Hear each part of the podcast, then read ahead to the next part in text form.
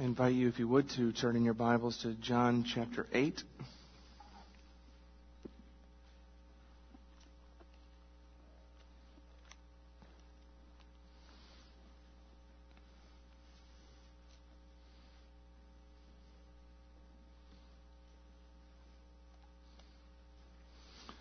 This morning we give attention to John 8, verse 30 through 47.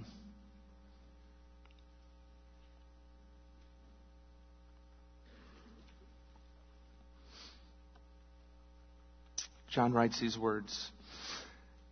As he was saying these things, many believed in him.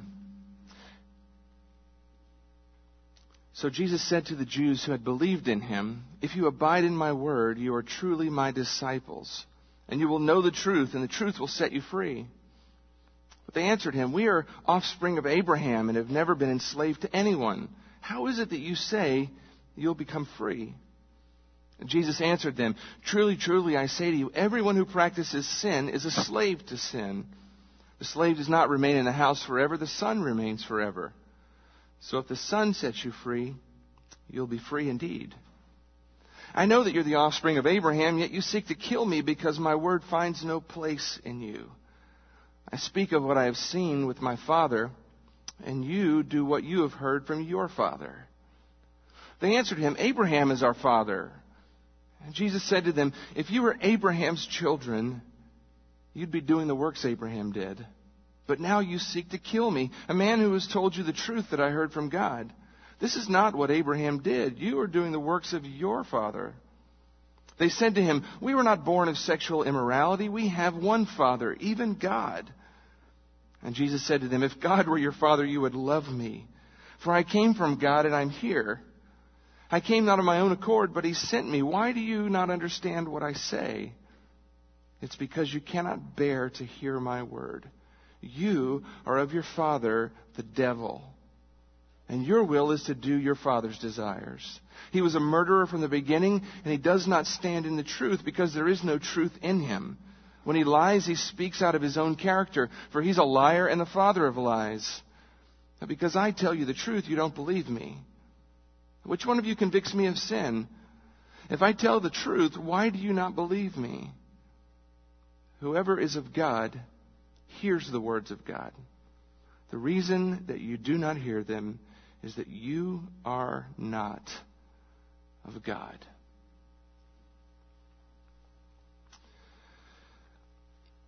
This is an interesting text. And Jesus speaks some of the most direct and most powerful and most piercing words that you hear him speak to anyone at any time recorded in the New Testament. And what is particularly remarkable about these words that he speaks is not just how direct they are. It's not just how offensive they would have been to those who heard them. But what I think is most astounding about what Jesus says is who he says them to. You see, back in the very first verse, verse 30, it tells us that there were things that Jesus said to Jews who had believed in him. Jews who had believed in him were the recipients of this conversation. And as the conversation unfolds, you begin to see something is not right. Something is out of whack. At the beginning, we're introduced to these people as people who have believed in him. But by the time we get to the end of the passage, what is Jesus saying to them? The last words, "You are not of God." And so we're faced with a challenge here. How in the world is it possible that we're introduced to a crowd of people who have believed in Jesus, but then we're told, on the other hand, after some more investigation, that these people are not of God? It is a challenge, but it is one that is made abundantly clear as we walk our way through the text. And we can summarize the theme by just simply saying this: everything that looks real is not real. Everything that gives the appearance of being genuine isn't always genuine. And you know that because you live in a world in which there are lots of things for which there is the real item and there are fakes, right? I mean, there are real diamonds, and then there are diamond L's, right? Or diamondettes. Or cubic zirconium, and many a young man has tried to push one off for the other, right? And to the untrained eye, you look at them side by side, and they look the same, don't they? It's nearly impossible to tell, but someone who knows how to dig a little deeper can find the truth, can't they? And they can separate the diamond from the fraud, the real from the fake. Several years ago, my wife and I had the opportunity to go on a vacation, and we went for a few days to New York City. Have you ever been there? Great place to visit. Wouldn't want to live there. That's my take. But one of the things I remember is walking down one of those streets, and I can't remember the name of the street. If you've been there often, you'll remember it instantly. The street where there are all these booths along the street where people are selling things like watches, right? And you can't walk down that street without somebody just trying to pull you into their shop to buy a genuine Rolex, right? For $35. I mean, shop after shop after shop. You can get your Rolex. You can get any, hundreds of dollar brand watch, thousands of dollar brand watch. You can get them right there. If you can haggle them down to $30 sometimes. And you know what? You can get that Rolex and you can take it home and you can put it next to a real Rolex. And apart from a trained eye who knows what to look for, you know what those things do? They look real. They look real. They look real. They even often sound real. But you know what? When you dig a little deeper, someone who knows what to look for can easily separate the genuine watch from the fraud, right? You understand? There's a world, there are masterpiece paintings that are worth millions of dollars. And then there are forgeries that look an awful lot like the real thing. And apart from having an untrained eye in art, you and I would be fooled. We wouldn't know the difference. There's real, there's fake. There's the genuine and there's the false. If you want something fun to do on a Friday night, just go down to the mall and look at people's hair and try and figure out. Real. You'd have to be really bored to do that, but it would be a good illustration of what I'm trying to point out. So it doesn't surprise us that when it comes to matters of faith, that we're also going to find the same scenario playing out. That there are people who are genuinely people who walk with the Lord, who know God. People who know God. People who are, as Jesus would say, they are of God. People who are genuine, true believers in the Lord Jesus Christ. And it's not going to surprise us that there are going to be counterfeits to that as well, right?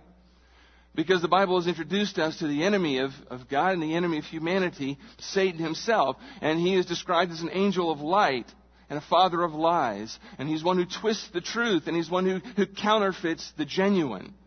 And so it's not going to surprise us as we navigate through the text of Scripture and as we navigate through the narrative of our lives that we're going to be introduced to people and we're going to come across the paths of people who are the genuine, real deal believers in the Lord Jesus Christ. And we're going to come across people also that are not. People who claim to be. People who have the right kind of conversation, the right kind of talk. People who do religious things. And on the surface, like the watches or like the diamonds or even like the hair, on the surface, they look real. On the surface, they're hard to distinguish one from the other.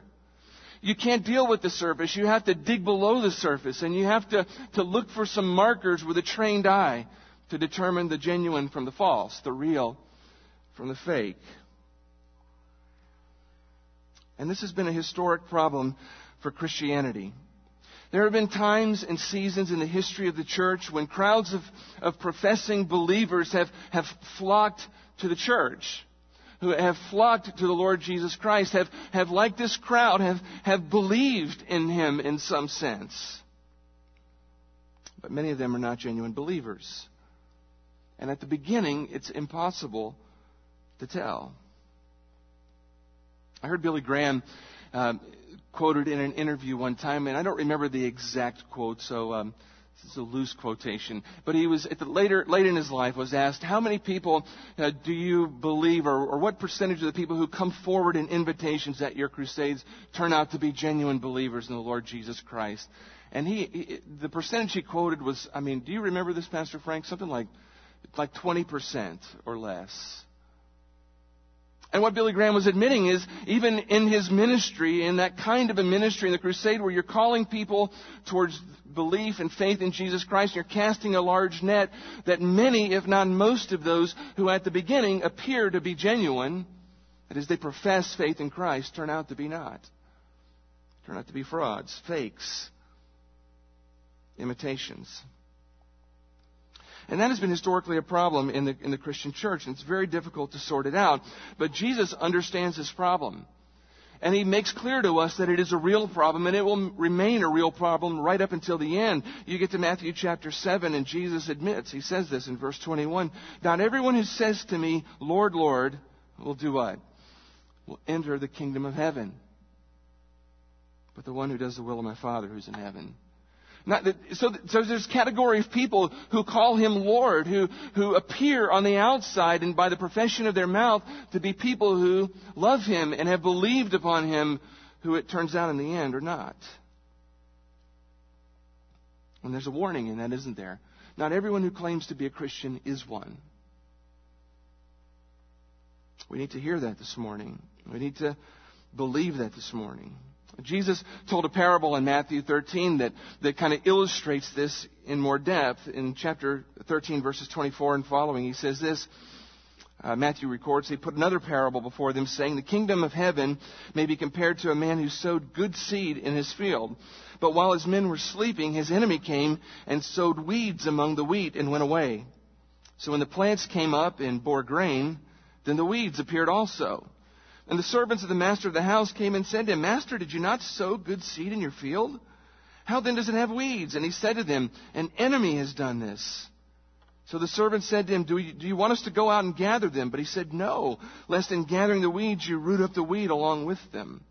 Let them both grow until the harvest. At the harvest time I'll tell the reapers, gather the weeds first, bind them in bundles to be burned, but gather the wheat into my barn.'" It's an important parable that Jesus tells, because it's a story that illustrates the same thing he said in Matthew chapter 7, verse 21. The idea is that the world in which we live is full of people, and people are represented by the seeds that are sown and the plants that grow up. And it's clear that Christ has sown some seeds, and his people grow up, and they're genuine wheat. But there's an enemy who has also sowed seeds, and his people are growing up. And on the surface, at the outset, and even for a season as they grow, they look the same. It's hard to tell the difference one from the other. And in fact, some of that won't be sorted out until the very end, when the reapers come and gather the weeds to be bundled and burned at the judgment. And so Jesus tells us, even at the end, there's going to be some surprise on this matter. Back in chapter 7 of Matthew, verses 22 and 23, he says this, "On that day," that is that day he was talking about in that parable, "many will say to me, 'Lord, Lord, did we not prophesy in your name, and cast out demons in your name, and do mighty works in your name?' And then I'll declare, 'I never knew you. Depart from me, you workers of lawlessness.'" A frightening passage, in fact, isn't it? But there are going to be some who go right up to the end, believing that they're the real deal, that they're genuine. And if they've believed it, perhaps they've caused others to believe that about them too. And they're going to hear, "I didn't know you. You don't belong to me." These are people who've called him Lord. These are people, in some cases, who've taught or prophesied in his name. Some who've preached, maybe even done miraculous things in his name, but don't know him. And so Jesus has been paring out this problem all throughout his ministry, that among the field of people on the earth, in his day and in ours, there are at least two categories of people. Those who genuinely belong to him, his sheep of his pasture. They know him. He knows them. They have eternal life. They're saved. They're believers. And another group of people who are not. Maybe they think they are. Maybe they profess to be. Maybe they give the appearance that they are. But when you dig below the surface and you look with a trained eye, you find that they're frauds. So the question then becomes, if this is true, and this is the situation, how should we respond to that? How should we, in the church today, respond to that issue and to that problem practically? And there are a lot of different pastors who answer that in different ways. There is a significant segment of the pastoral world today particularly those who find themselves in the megachurch world, whose answer to the problem is simply we ignore it. We just ignore that problem. We don't address that problem. It's not our concern, that problem. We just cast our net as wide and as far as we can. We simply call people to profess Jesus with their mouth. And from that point on, we call them all believers. And we make no effort beyond that to try and sort out the weeds from the wheat. We never challenge anybody's faith. We never challenge them to examine themselves. We never put out some criteria by which they should measure themselves and see if their profession is real or not. We just call as large of a group as we can and get them to profess with their mouth. And that's just what it is. And Jesus will sort it out at the end. On the other end of the spectrum, you've got those. And by the way, and in that crowd, you never hear sermons on sin. You never hear sermons like Jesus preaches in this text, ever. Because those kinds of messages and the kinds of things he says in John chapter 8 would weed out that crowd pretty quickly. And when your goal is to just accumulate as large of a crowd of people who profess with their mouth as possible, you just simply can't do that. On the other end of the spectrum, you've got folks who try too hard to nail this stuff down, and they narrow it down to where, those who are in with Christ are, 5. The ones who make the rules that they set. Nobody could ever be secure and live up. So somewhere in between these two poles has got to be another solution, right? There's got to be some other way to approach this. We can't, on the one hand, ignore the reality of the problem. And on the other hand, we can't narrow the scope so narrowly that nobody can ever go to bed at night knowing that they belong to Christ. So how do we run that balance? Well, I think Jesus runs the balance for us here. Because he doesn't ignore the problem. He's very aware of it. He confronted it often. And in this text, he confronts it. And whenever there would be crowds of people who would follow and believe him, we've seen this already a few times in John, haven't we? That he will say something or he will do something provocative or something particularly challenging to obey, and he will put that in front of them, and what inevitably happens is the crowd thins out. The fakes, the frauds, the counterfeits just filter out. You remember Jesus did this a couple chapters ago in chapter 6. There was a big crowd that was following him, and he turns to the crowd and he says, Here's something for you guys to digest. No pun intended. Unless you eat my flesh and drink my blood, you don't belong to me. And that stunned them. That stunned them. And you know what we were told in chapter 6, verse 66? After this, many of his disciples turned back and no longer walked with him. See, that's those people who believed at the beginning.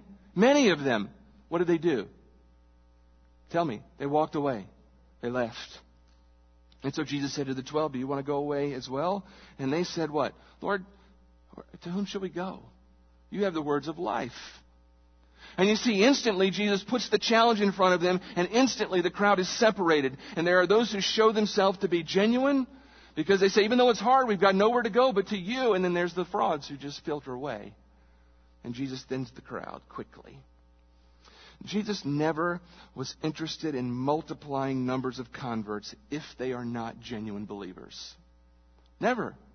He was never interested in just drawing a crowd of people who made a public profession with their mouth if they were not genuine. And ever when a crowd comes, you see this through John's gospel. Whenever the crowd gathers, if Jesus senses, and he doesn't have to sense because he knows far better than we do, when he knows that that's what's going on, he instantly puts something out there that thins the crowd.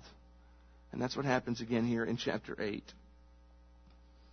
This group of people that in verse 30 are called those who were the many who had believed in him, who looked on the surface like a crowd of believers. Jesus confronts that. He knows their hearts. He knows that many of them are not the real deal. And so Jesus puts it right in their face to some degree and forces them to respond.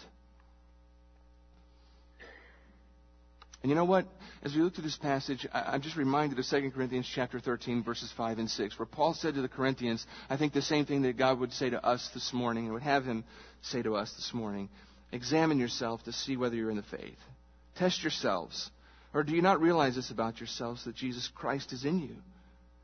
Unless, indeed, you fail to meet the test. I hope you'll find out that we've not failed the test.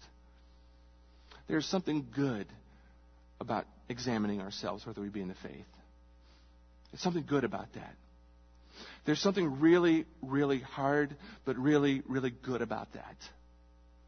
You see, it's really good because we put ourselves to the test, and at the end of the test, if we come out on the other side and have passed the test, then you know what that does to our faith? It bolsters it, it strengthens it, it helps us to know that we walk with the Lord and to live that out in our lives. But it's good to examine ourselves now rather than wait till the end, don't you think? That we might not end up, God forbid, in that crowd who hears, "Away from me, I never knew you." And so Jesus here in this text confronts false belief, false disciples, fraudulent professions of faith. And he's challenging us in that area this morning too. And so what I want to do is take this conversation between Jesus and this crowd as he confronts this matter. And I want to just lay out some marks of true, genuine disciples. And it's for you and it's for me to be able to look at our own selves and to examine ourselves this morning. The goal is not to get you to doubt your faith. The goal is not in some sense to try and undermine your confidence in your walk with the Lord. But the goal is to cause you to genuinely look in the mirror and ask the question, which crowd do I belong to? Do I genuinely know Christ? How can I know that? Well, there are some markers that play out in this text. And the markers in this text are going to eliminate the crowd that Jesus is speaking to. It's going to expose them as the fakes, the frauds, the counterfeits. I pray that the principles that he lays down in this text will have the opposite effect on your life. That it will confirm that you belong to him. So that when you walk away from here this morning, you'll have more confidence than you did when you came in. That you truly belong to Jesus. But I suspect in a crowd this size, there are some that are just like those ones that were in the crowd Jesus spoke to, who don't measure up, for whom their profession of faith is surface and it's simple and it's sufficed to this point in your life, but it's not genuine saving faith. And if that's you this morning, I pray that upon walking through these criteria, you will cry out to Jesus and find your only hope in him. That would be the result for you this morning. That unlike this crowd who walks away angry, that you would run to him and embrace him. So that's what we're after this morning. So I just want to give you these bullet points, these principles, and quickly show you to them in the text, or show them to you in the text. Let's look at the first one. What is the first characteristic of true disciples that we see here? The first mark of a true disciple. We see it in verse 31. So Jesus said to the Jews who had believed in him, "If you abide in my word, you're truly my disciples." Well, that's the first characteristic. Truly my disciples. Those ones who are truly his, as opposed to the ones who are not truly his, are those who abide in Christ. That's the first characteristic. That's the first mark. How do we know if we belong to him? Well, we know we belong to him if we abide in him. That's how we know we're truly his disciples. Abide in his word, he says. What does it mean to abide in his word? Well, the key word is abide. It's a word that means endure. It's a word that means persevere. It's a word that means continue. The indication here is this. Those who stick it out, those who stay with it, those who endure, those who stay with me, who remain connected to me, those are the ones who are truly my disciples. One of the ways that you know the difference between the true and the false is the true abide. They stay with Christ. They don't walk away. They don't turn away from him. They don't abandon their faith, never to return. And those who belong to him, they abide. They stay. They endure. They continue with him. They persevere. It becomes the part of their life that they don't walk away from. One of the saddest realities in the history of the Christian church is that it is literally littered with people who at some point in their lives have walked away from Christ. People who professed Christ at some point with their mouth, who attended church for some season of their life, who worshiped with God's people, who studied God's word, maybe even prayed, maybe even taught a class here or there, who gave all the external appearances of belonging to Christ, but at some point something happened and they just walk away. They leave. They abandon Christ. Life gets hard. Their feelings get hurt. They get bored or distracted. They give in to temptation and they just walk away. They leave the faith. They go back to living for themselves. They go back to living for the world, and they simply stop following Christ. That is a characteristic of those who are not truly his disciples. In 1 John chapter 2, he reiterates this thing in verse 19. He says, "They went out from us, but they were" what? "Not of us. For if they had been of us, they would have" what? They would have continued with us. But they went out that it might become plain that they all are not of us.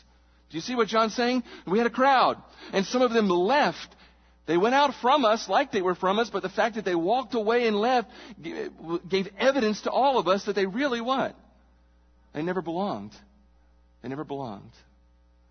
The fact that they left is the indication that they weren't genuine to begin with.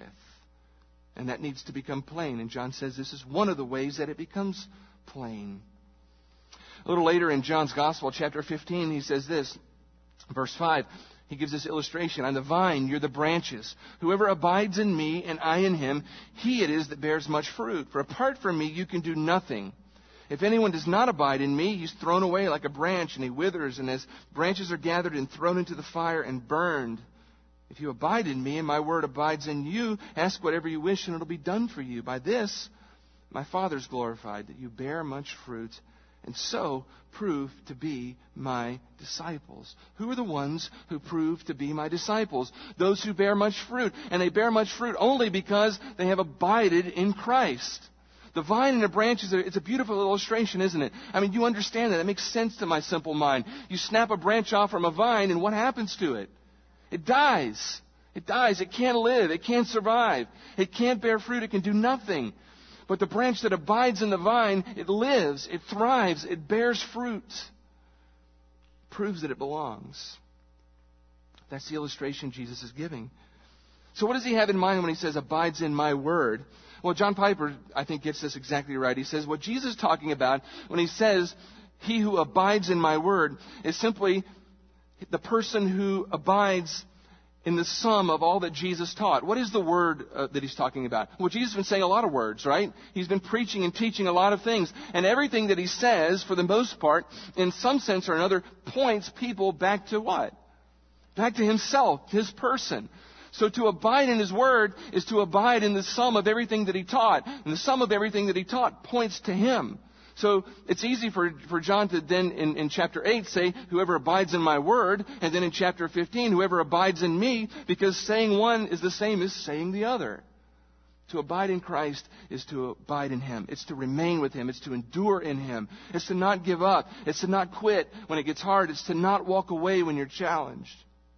That's what it means to abide in him.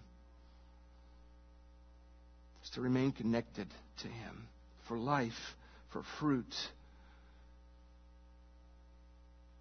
When other people walk away, the genuine believer, true faith, remains. It endures, it perseveres, it abides. And Jesus knows the hearts of all men. He knows the hearts of those in his crowd. And he knows exactly which ones are genuine and which are not. And it becomes evident because at the end of this thing, many of them walk away.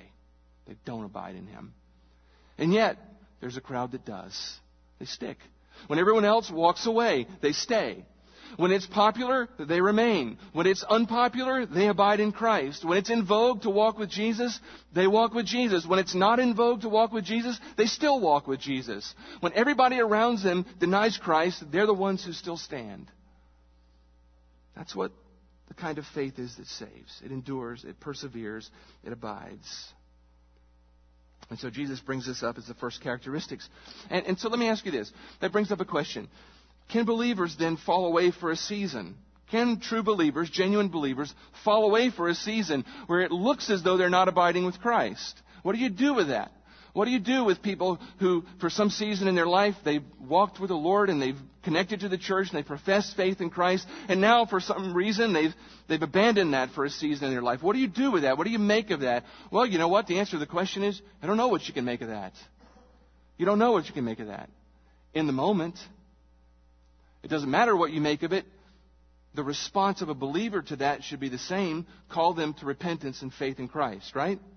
Because it doesn't matter if they were genuine believers who walked away in a season of apostasy and they need to be called to repentance and return to Christ, or if they're unbelievers who were, previously semi-attached to the church and walking away have proved themselves false. They still need the gospel and they still need to be called to repentance and faith in Christ. So at the end of the day, we don't have to try and sort that out. We do the same thing. Does that make sense? But I do want to say there is a sense in which believers who are genuine believers can fall away for a season.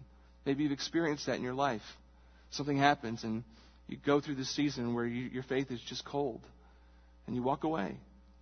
But you know what happens to a genuine believer in that sense? What happens? They come back, and you come back because Christ pursues you. By the Holy Spirit, He convicts your heart of your sin, and He makes you miserable until you cry out to Him in repentance and return. That's what happens. And so how do we answer this and keep this balance right? Well, we say that this is what Jesus is saying. Those who abide in Him are truly His disciples. People who don't abide, who don't endure, who don't stay are not His disciples. And the way I think we sort that out is true disciples may walk away for a season, but God makes them miserable, and eventually they return in repentance and faith back to Christ. They do not remain in that state unending, unapologetically for the long haul. When I run into someone who professes faith in Jesus, who says that they're a Christian, but they're living in an enduring season of their life where they're not walking with the Lord, and they seem unfazed by that, I do not regard that person as a believer and the way that I navigate with them. At the end of the day, I'm not the judge. Jesus is. My only responsibility is how do I deal with that in their life. I give them the gospel and call them to faith and obedience to Christ. That's what you should do, I think, too. But it's the first characteristic. True believers, genuine believers, abide in Christ. They remain, they endure, they stay, they don't walk away permanently. What's the second one we see? Well, the second characteristic of true believers is this. They hear, they comprehend, and they believe the truth. They hear, comprehend, and believe the truth. And we see this right at the beginning as well. And Jesus says in verse 32, "And you will know the truth, and the truth will set you free." Jesus moves from the issue of endurance to the issue of truth. And see, here's another characteristic. Genuine believers, those who walk with the Lord, who know Him, they hear the truth. It makes sense to them. They comprehend it. And they embrace it. They believe it. They believe the truth. Those who are false, those who are fakes, those who are counterfeits, they either don't hear it, or they hear it and they don't comprehend it properly, or they hear it and they comprehend it and they refuse to believe it.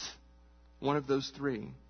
And that's the part of this crowd. And Jesus goes on to elaborate on this later in the conversation. Jump down to verse 43 through 47 at the end of this text. This conversation heats up as you get to the end. And Jesus says, "Why do you not understand what I say? It's because you cannot bear to hear my word. You're of your father the devil, and your will is to do your father's desires. He was a murderer from the beginning, and he does not stand for the truth. There's no truth in him." Go on down. "He's a liar. But because I tell you the truth, you don't believe me." And he goes down and says, "Whoever is of God hears the words of God. The reason you don't hear them is because you don't know God."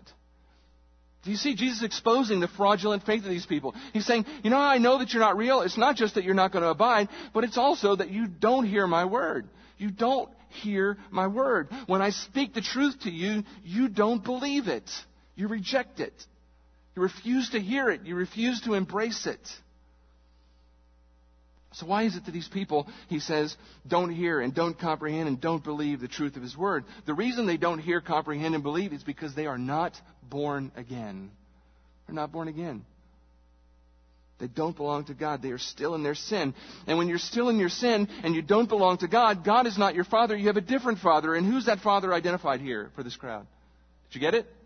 Satan. They're still obeying their father, Satan. And we get a great description of him, don't we? He's a liar. He does not stand on the truth. The truth is not in him. He's the father of lies. And that is the best description of Satan. If you want one, he is a compulsive, magnificent liar. He knows exactly how to originate untruth. He knows how to take the truth and twist it and propagate it in a way that's untrue. He originates truth. He originates untruth. He takes the truth and he twists it. He's master at that. And every false religion and every false philosophy in the world originates with the father of lies, Satan. And he has duped many a human being, millions of human beings, with his lies. You can remember the first introduction we have to him in the Garden of Eden, in the conversation with Eve. What is he doing in that whole conversation? He's simply lying and twisting the truth. He's taking the truth of what God said and he's twerking it and tweaking it and turning it. And that's still what he does. He's the father of lies. He propagates lies, and he uses our popular culture, and he uses the media, and he uses every venue at his disposal to propagate his lies and to twist the truth and to turn the truth upside down. And he gets people to believe it. And many, many, many believe it. Because ultimately he's their father.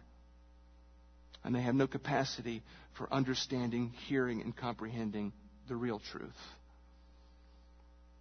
The Bible says, unless you're born again, you belong to Satan. He's your father. Whether directly or indirectly, that's the case. 1 Corinthians chapter 4, verse 4, in their case, speaking of unbelievers, the God of this world has blinded the minds of unbelievers to keep them from seeing the light of the gospel, the glory of Christ. Satan blinds the minds of unbelievers. He has that ability to do so because they're his children. In Matthew chapter 13, verse 36 and following, this is Jesus explaining that parable of the weeds and the wheat that we read earlier. The disciples came to him saying, "Explain to us the parable of the weeds in the field." And he answered, "The one who sows the good seed is the Son of Man. The field is the world. The good seed is the sons of the kingdom. The weeds are who? The sons of the evil one. And the enemy who sowed them is the devil." Who are those weeds among the wheat? They're sons of the evil one. Daughters of the evil one, sown by the evil one. In 1 John chapter 3, verse 8, John reiterates this issue. He says, "Look, whoever makes a practice of sinning is of the devil. For the devil has been sinning from the beginning. The reason the Son of God appeared was to destroy the works of the devil." Everyone who practices sinning belongs to the enemy, is a member of his family, is under his influence and his authority. And here's the problem. The problem with that is the Bible declares that all of us have what?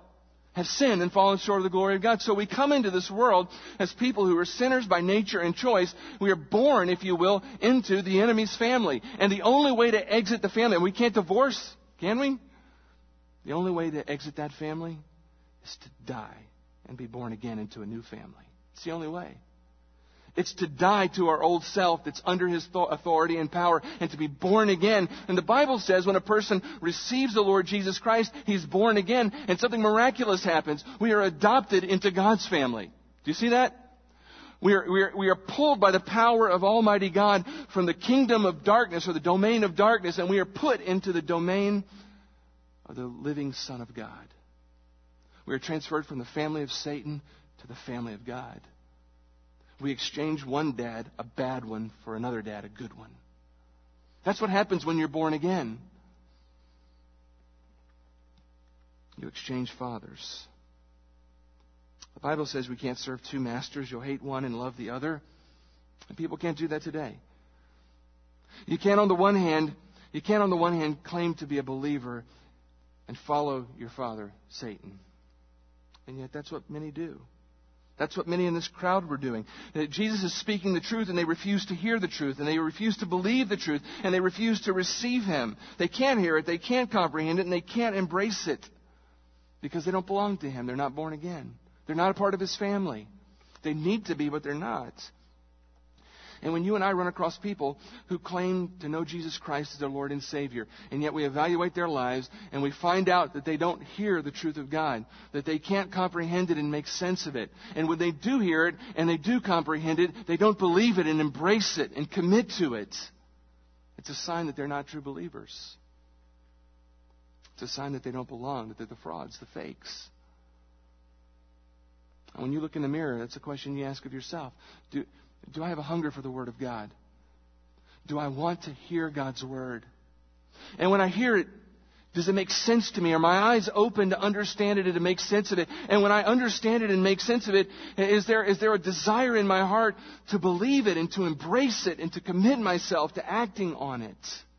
If that's true of you, you know what that's a sign of? That you belong to Christ. It's a sign of a true disciple. That should affirm your faith. Let me give you the third one. True believers experience true freedom. Verse 32 through 36. Listen. "And you will know the truth," Jesus says, "and the truth will set you free." They answer, "We're offspring of Abraham, and we've never been enslaved to anyone. How is it you say you'll become free?" And Jesus said, "Truly I say to you, everyone who practices sin is a slave to sin. The slave does not remain in the house forever. That is to say, he's temporary. He doesn't endure. The Son is a permanent part of the family. That is, he remains forever. And if the Son sets you free, you'll be free indeed." So we've moved from the issue of endurance to the issue of how do they respond to the truth. And we've moved now from the issue of how do we respond to the truth to the issue of freedom and slavery. See, this is another characteristic, another one of the ways that we dig deeper and try and sort out what's going on. Those who belong to Christ truly are set free and they experience His freedom. Those who do not belong to Christ remain enslaved. That's the point here. Well, what kind of slavery does he have in mind? Certainly he's not talking about some sort of physical slavery. It doesn't have anything to do with ethnicity or nation of origin or anything like that, although the crowd initially doesn't seem to get it. What he's talking about is a very specific kind of slavery. It's a slavery to sin. That's what he's talking about. He tells us that because he talks about, I'll set you free and you won't be slaves anymore. And then he goes on to say, everyone who practices sin is a slave to sin. So he tells us what kind of slavery he's talking about. He's talking about a slavery to sin. And he says, everyone who practices sin is a slave to sin. One of the main effects of sinning is it draws us in and it captures us and we become its slave. And you know this because the first time you sinned, it probably was offensive to you. But the second time, it's less offensive. And the third time, it's even easier. And by the fourth or fifth time, you hardly even notice, right? That's what sin does. It draws us in, and it captures us, and it enslaves us. And you know that because there are particular sins that are enslaving to you. And you understand the power of sin to enslave you. You know that it's that you're drawn in, and you know that it's evil that you're doing, and yet you can't seem to break free of it. You keep doing it over and over and over and over. There are two ways that sin enslaves people.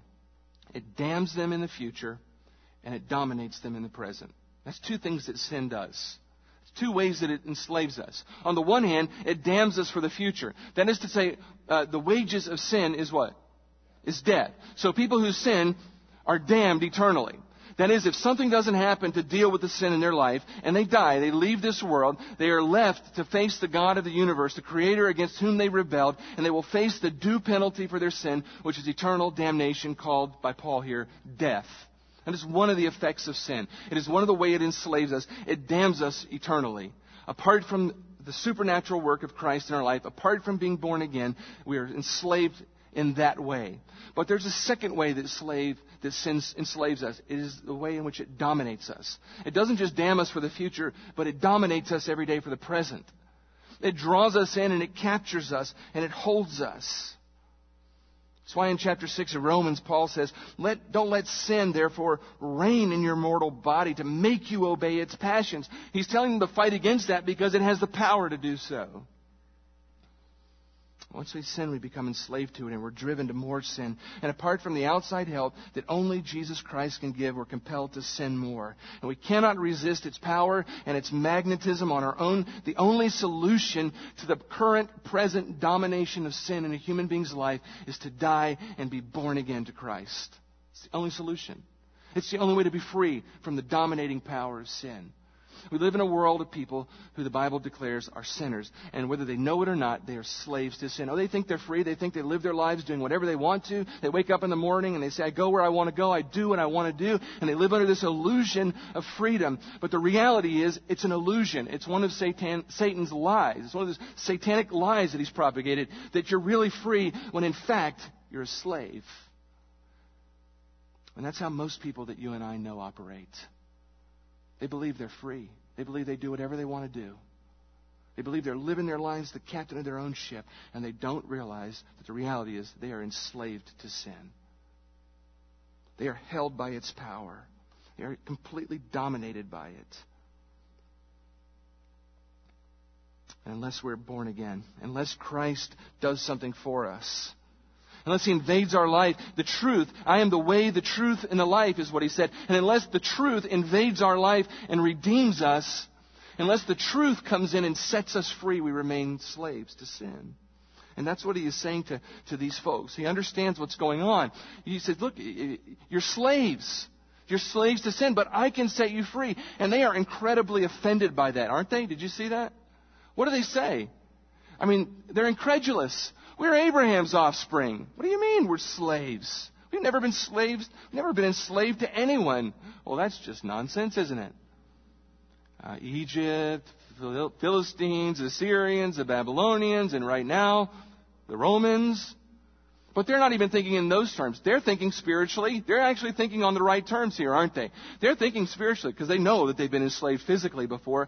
But what are they saying? They're declaring, we are not slaves to sin. We are not sinners. And what are they leaning on to base that fact? We're Abraham's children. We are Jewish. We are Abraham. We are children of the promise. How can you say that we are enslaved to sin? We are God's chosen people. Out of all the people of the world, we belong to God. We can't be slaves to sin. We are Abraham's children. They use this all the time. They refuse to recognize that they're sinners in need of a Savior. They refuse. They refuse to admit it. And they trust in their good works. They trust in their religious deeds. They trust in their spiritual lineage. And they refuse to see that they're enslaved to sin. That's what they do. And here is Jesus offering to free them from the spiritual slavery. He's offering to free them. And they refuse. They refuse to admit they need it. You know, people often misunderstand freedom. Freedom is not the power to do whatever we want to do. You know that? That's not what freedom is, true freedom, in a biblical sense. It's not the power to do whatever you want to do and go wherever you want to go without any kind of restraint on your life. That's not freedom in a biblical sense. Freedom in a biblical sense is the power to resist sin and do what is right. Don Carson says it this way. True freedom is not the liberty to do anything we please, but it's the liberty to do what we ought. And it's genuine liberty because doing what we ought now pleases us. That's the difference. It's the freedom to obey. It's the freedom to not live under that dominion, dominating power of sin. It's the freedom to do what is right and to obey and to enjoy doing that because it pleases you to please Him. That's what freedom is. And Jesus is offering this to those folks.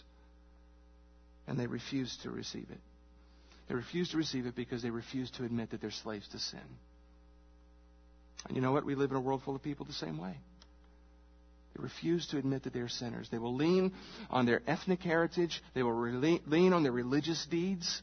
They will lean on the faith of their parents. I grew up in a home and I always went to church. They will lean on anything in the world to not face up to the fact that they are enslaved to sin and need to be freed from it and can't be freed apart from Christ. It's the mark of a true believer. A true believer looks in the mirror and understands, I am a slave to sin, and apart from Christ, apart from the work of Christ in my life, I have no hope of any sort of freedom. Number 4, we'll wrap this up. Fourth category, a fourth criteria. Genuine believers live lives marked by obedience to Christ. Obedience to Christ. It's endurance. They endure, and it moves on from endurance to the other criteria that we've talked about here. Their freedom from sin. And it's not just freedom from sin, but it's obedience to Christ as well. And all throughout this text, Jesus is confronting them on this. They keep saying, we're Abraham's children. And Jesus continues to say to him, if you were Abraham's children, if you were true Jews, if you really belonged to Abraham and he were your father, you would what? You'd behave like Abraham behaved, and Abraham obeyed God.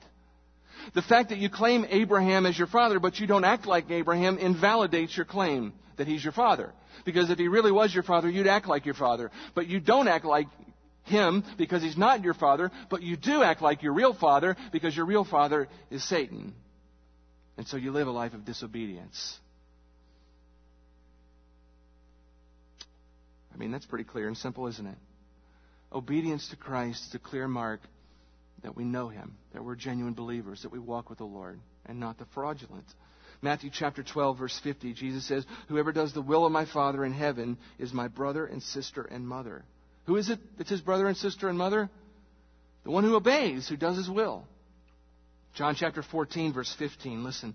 If you love me, you will, say this part with me, it's getting late here. You will keep my commandments. Did I not give you that one? You can't say it with me, can you? Sorry about that. If you love me, you will keep my commandments. Whoever has my commandments and keeps them, he it is who loves me. And he who loves me will be loved by my Father, and I will love him and manifest myself to him. Obedience is the issue. James chapter 2, James asks the question, what good is faith if it's not backed up by our deeds? What good is it to run around saying you have faith in God, but you don't back it up by the way it doesn't show up in the way you live your life? James says that's no good. That's dead faith that can't save anybody. And John nails it down in 1 John chapter 2, verse 4. Whoever says, I know him, but does not keep his commandments, get this, is a liar. Can it be more direct than that? You claim to know Jesus Christ, but you don't obey him in your life. You are a liar. And the only person you're fooling is yourself.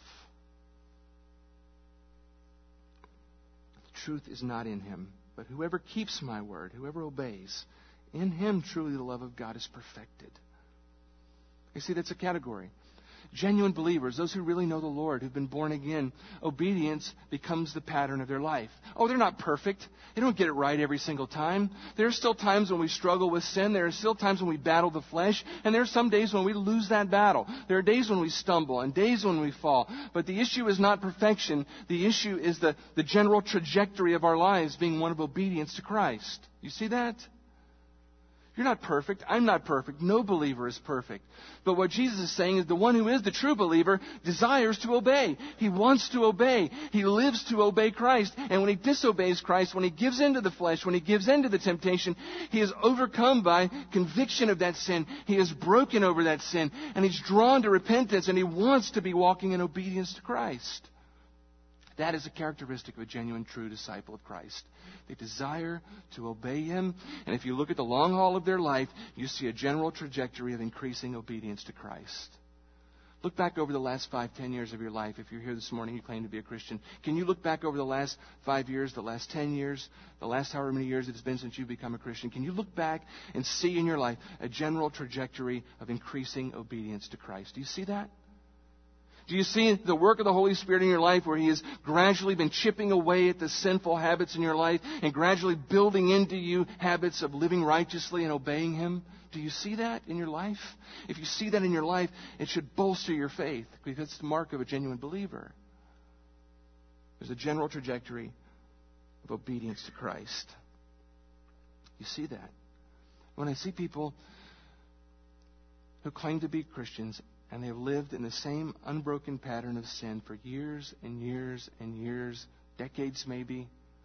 No increasing in righteousness, no increasing obedience, just kind of flatlined. It makes you stop and say, I wonder if they really know Christ. I wonder if they genuinely are the real deal. Are they the diamond or are they the diamond L? Because Jesus says the diamond wants to obey, and obedience becomes the pattern of their life. Last characteristic, verse 41 and 42. They said to him, we were not born of sexual immorality. We have one Father, even God. Jesus said to them, if God were your Father, you would love me. For I came from God and I'm here. I came not on my own accord, but he sent me. So if you can't get away with claiming Abraham as your father, the rug gets pulled out from under that. You just got to go up a notch, right? Well, fine. God is our Father. That's what you do when you've lost the argument, right? Well, fine, God is my Father. And Jesus clears that up right quick, doesn't he? No. If God were your Father, you would what? You would love me. That's the final mark of a true believer. They love Jesus. They love Jesus. There is a heart affection for Christ that is indescribable. They love him. When you boil down what Christianity is, at the bottom line, a Christian is a person who loves Jesus Christ. And everything else that marks their life and their faith flows out of a love for him. They love him. They've seen him for who he is, the God of the universe, who has come to their rescue, who has died in their place, who has endured the wrath of God for their sin. On their behalf, rescued them from the domination and damnation of sin. And because of that, they are drawn to him and they love him.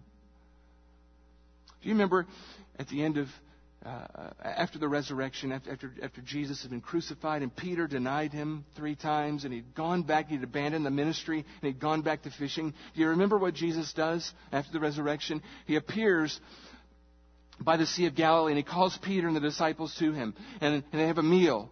And Jesus, he begins this conversation with Peter. And it's a conversation meant to restore him to his faith and to restore him to the ministry. And you know what the whole gist of that conversation was? Jesus asked him one question.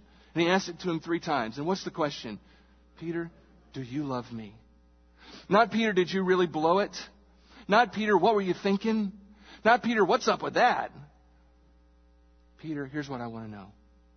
Do you love me? Do you love me? Peter, your works don't show it. You denied me. I get that. But I want to know what's going on in your heart. Do you in your heart love me? And Peter's answer is, you know what? I do. And Jesus says, all right, go feed my sheep. I'll take it on that basis. Go feed my sheep. And at the end of the day, that's a mark of a genuine believer. They love Jesus Christ. They obey him because they love him, not because they have to. They endure when everybody else falls away because they love Christ more than they love everybody else, more than they even love their own lives. They love Jesus. So there's some categories and there's some characteristics. And I wonder this morning, will you examine yourself? Will you? Will you look at that list? Can you put the list up there for me, Ben? And let's just wrap this up by looking at that list together, that list of characteristics. Do those characteristics mark your life? Be honest this morning. Don't fool yourself. Don't try to fool anybody else because no one else matters.